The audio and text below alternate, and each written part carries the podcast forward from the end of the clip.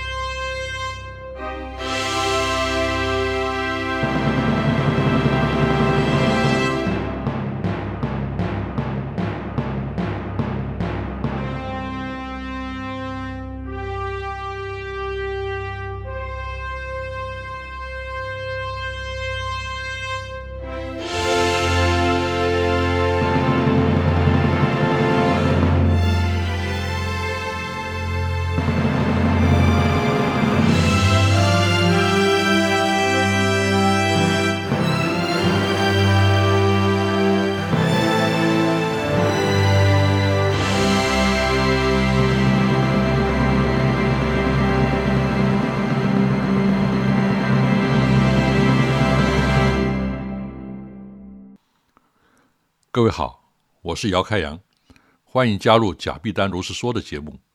这集的主题是我与上海世博中国馆。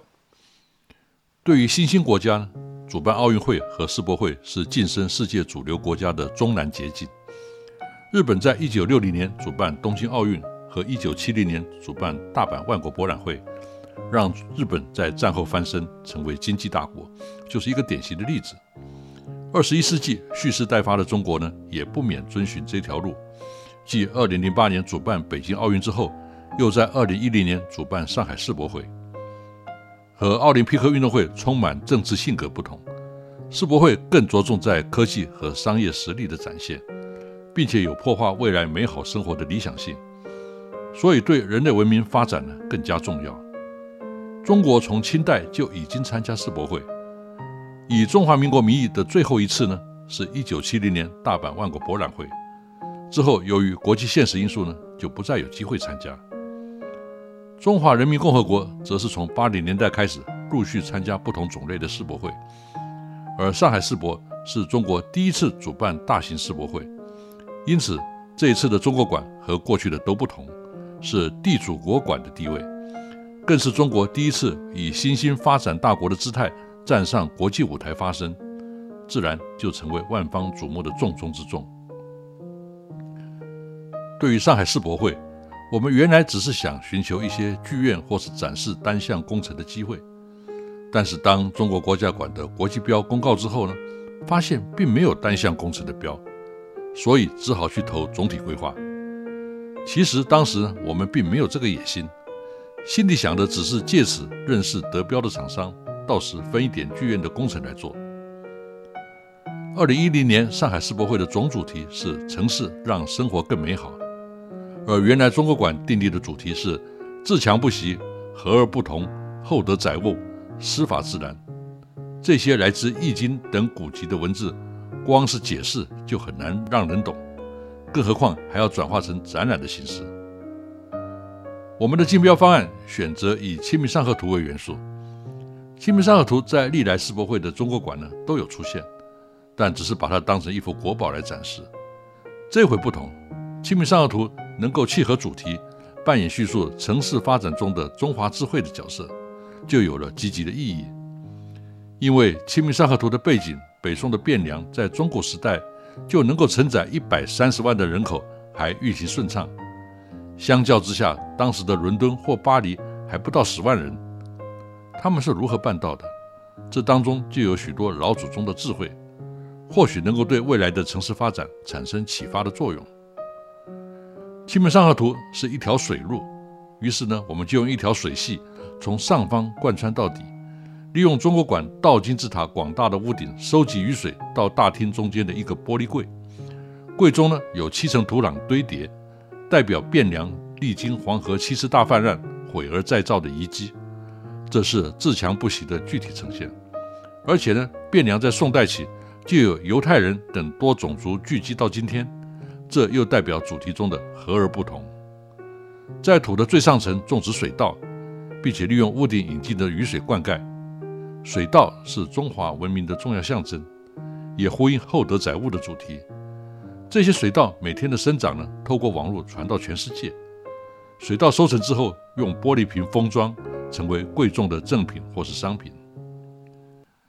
接下来，水系成为类似主题乐园漂流河的体验，载具是各种形式的饭碗，因为中国人最重要的事情呢，就是吃饱饭，而且饭碗还能接续前面稻米的印象。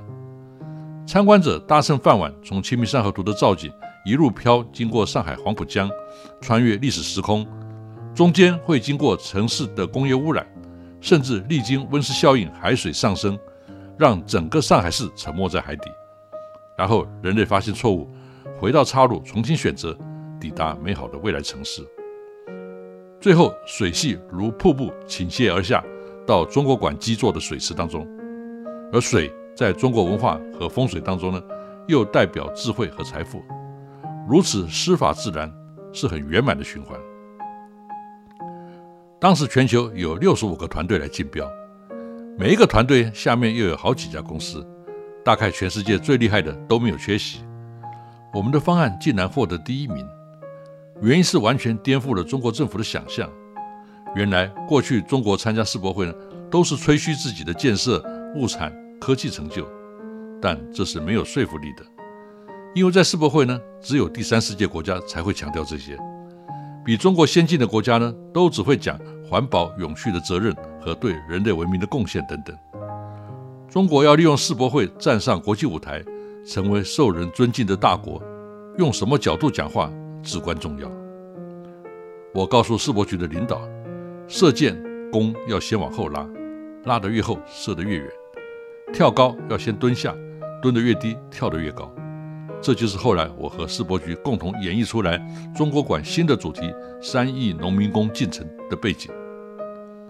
从原来想要放卫星讲登陆月球。到三亿农民工进城，这是多么大的反差！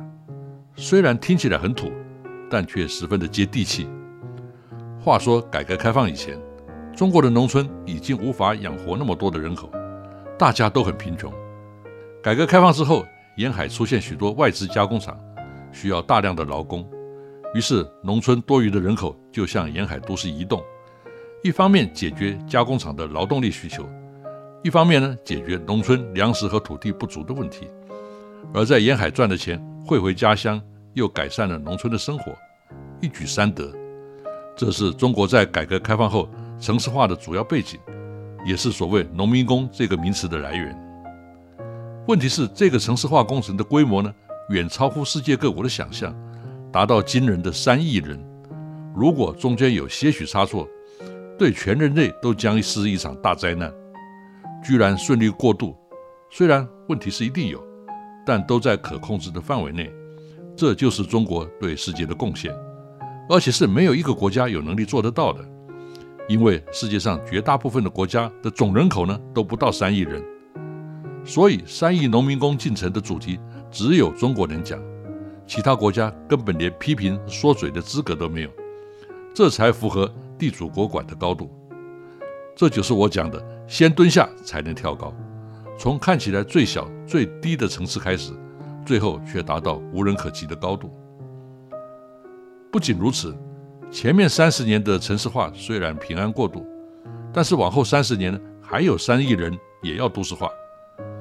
这一次是否仍然能够顺利过渡呢？没有人敢说。于是就引来另一个主题：寻找城市发展中的中华智慧。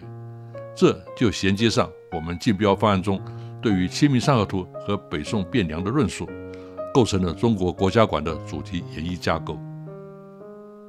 同时呢，我们规划北京故宫张择端版《清明上河图》的真迹能够来这儿展示。为此，我们特别设计一个很大的展厅，中间只展这一样国宝，以凸显它的价值。但后来因为种种因素，改为辽宁博物馆藏明代仇英版的《清明上河图》来展示。由于中国馆的建筑设计已经先期定案，展场位在高处，必须用电梯将所有的人拉到顶楼再往下走。这其实蛮不符合世博会节能环保的精神，但这已经是不可变的。所以我只能用创意的方式来解决。既然主题是三亿农民工进城，那么一定有搭火车进城的过程。于是电梯就被转化成绿皮火车车厢，而被合理化。到达顶楼，一面看到一个倒吊城市的造景，代表农民工出进城彷徨不安，但是又充满好奇和机会的心理。由于中国馆设定全展期七百万人的流量，一天必须消化四万人，这是世博会有史以来最大流量的场馆，所以动线和流量的规划呢非常重要。我们是找英国的工程顾问公司来用电脑模拟测试的。由于流量成为硬性指标，因此有一些无法承载大流量或迅速通过的设计呢就不可行。此外，由于中国馆是倒金字塔的结构，动线又是从顶层开始，因此成为漏斗形的瓶颈，这就对规划者带来很大的挑战。我说这些是强调大型展场的规划不是只有美术和视觉。流量动线也很重要，甚至是所有设计方案能否通过的依据。这边要说明的是，中国馆是包括国家馆和地方馆，我参加的是国家馆，地方馆呢则是由各省市自行负责。中国国家馆并没有独立的馆部，而是直属于上海世博局，由副局长陈先进直接领导。因此，我从二零零七年底到二零一零年开馆。大约有三年的时间呢，等于是直接在世博局工作，担任中国国家馆的创意总监。我的中国国家馆创意总监呢，可不是自己封的，而是世博局颁发聘书，并且举行公开记者会正式介绍的。上海世博局完全参照国际世博局的规范，参与工作的团队都要缴交六十万人民币的保证金，责任包括不得随意使用世博的形象。和在开馆前透露设计的内容，所以我们真正在里面的人呢，对外发言呢都很小心，反而没有缴保证金的外人呢随便乱讲，尤其在台湾，就形成了真的不能讲，讲的呢都不是真的的怪现象。有一次我应邀参加李涛的节目谈世博会，听到某一个著名的文青型作家呢大谈上海世博如何如何，我大为吃惊。节目中间休息呢，我问他。你有进去过世博园吗？他说没有，只是坐公车在围墙外绕过看一看，就可以煞有介事的讲一大堆。台湾媒体的可信度呢，可见一斑。在中国馆的工作呢，一开始是主题演绎，这是台湾设计场馆普遍缺少的步骤。但是在共产国家甚至西方学术传统呢，辩证是很重要的。由于经常辩证绕了一圈，又回到原点。我曾经对此提出疑问：何必多此一举？对方的回答是：从二维的角度看呢，是回到原点；但是从三维的角度呢，却是在原点的上面，是不一样的高度。从这儿呢，我学到很多。设计之后呢，就是工程标的开始。本来像世博这种大项目，设计者是不能接后续工程标的，但这是我们当初来世博的目的，也是我们的专业呢。于是我向世博局争取，最后是订定世博单行条款，我们才有机会接工程业务。本来我有三个项目可以选，因为特殊剧院是我们的专业，所以放弃了会动的《清明上河图》，由水晶石接手。我事后有点后悔，因为剧院建完了就没有后续效应，但会动的《清明上河图》却成为中国馆最大的亮点，并且持续有 IP 的价值。这边要说明的是。会动的《清明上河图》的 IP 呢，属于世博局或其程序单位，意思就是政府，而不是水晶石。水晶石只是动画制作公司。会动的《清明上河图》后来获得2011年的 THEA 大奖，而我则应邀在美国博物馆学会2012年在 Minneapolis 举行的年会上，以“城市发展中的中华智慧”为题发表演讲。假如你有去过上海世博的中国馆参观，你会发现，我们原始方案中的元素基本上都在，譬如《清明上河图》、移动载具、种水稻和水系等等，但似乎和我前面讲的精神不大一样。这就是我接下来要说明的问题。在创意设计快要到尾声、进入工程期的时候呢，由于上海方面担心在中央不够说服力，于是又请了个美院的领导来背书，这就造成中国馆后来独具其形却精神不在的结果。譬如，把原来在土壤用雨水灌溉种植的水稻，改成用玻璃试管一一吊在天花板上，说这是未来人类在太空中的高科技农业，结果看起来很阴森，而且和我当初设计水稻的人文精神呢完全背道而驰。其次，移动载具是中国馆第一次有类似主题乐园“黑暗骑乘”的体验项目，本来是个特点，但实施的时候呢，却和《清明上河图》抽离，单独变成小火车在所谓的苏州园林中绕行，这就有点莫名其妙了。这和城市的主题有什么关系呢？而且苏州园林造景还要故意用白色的树模，大概是想要表现设计感，结果却好像是阴曹地府。感觉是为设计而设计，多此一举。再来，虽然借不到北京故宫张择端版的《清明上河图》，但辽宁博物馆藏明代裘英版的《清明上河图》真迹呢，也算是国宝。本来应该用一个很大的展厅，留出很宽广的空间，才能凸显国宝的价值，却被隐藏在会动的《清明上河图》对面一个小夹层里面。而且由于空间狭小，人流量大。还设了个电扶梯，快速通过以消化人流，国宝的价值呢就呈现不出来了。这也呈现大陆的设计业不懂留白的价值，非得把每一个空间都填满不可的心态。更奇怪的是，展到一半，《清明上河图》竟然换成陕西的秦始皇铜车马，这表示他们仍然把《清明上河图》当成一幅国宝，而不是能够叙述主题的角色。请问秦始皇铜车马？是城市发展中的中华智慧吗？然后水系被切成好几段，原来的自然循环和风水流动的概念呢就没有了。最后到下沉的出水口，本来可以直接倾泻而下，既简单又壮观，却硬要用电脑数位弱水拼制的系统呢来收尾。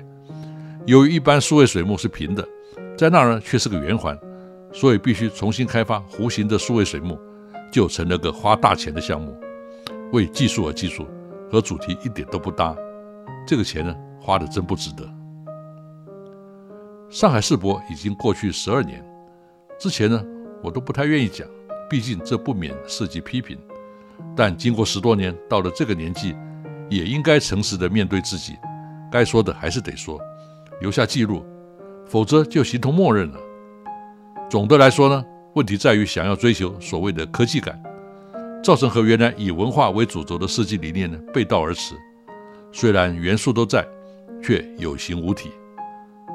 说到科技控，台湾这种人更多，这是很奇怪的思维。台湾所谓的科技，其实大部分是科技制造业，并非以创新见长。太强调科技呢，反而是自曝其短。我在上海世博中国馆，至少主题演绎的部分始终存在，只是表现的手段受到外力影响。无法尽如人意，但是在台湾呢，连主题演绎的过程都没有，就进入形式设计，甚至直接框定硬体设备，那更是形体都不存了。上海世博也是声光电多媒体应用的顶峰，无论形式、技术或数量。在这之后呢，我们反而有点返璞归真，以主题体验为主，尽量让技术隐藏于无形。大陆的大型展会呢，也逐渐心态成熟，观念和国际接轨。反观台湾，目前还在技术和设备导向，其实这是落伍的观念。既然用的都是先进国家的技术和工具，有什么好宣扬的？不如把重心放在内容上。参与上海世博中国国家馆的工作，是人生的一项特殊体验。加上之后呢，我又接了台湾馆的创意总监，那更是奇妙的机缘。我们下一集将来谈我与上海世博台湾馆，敬请期待。以上是今天的内容，我是贾碧丹姚开阳，我们下一回再见。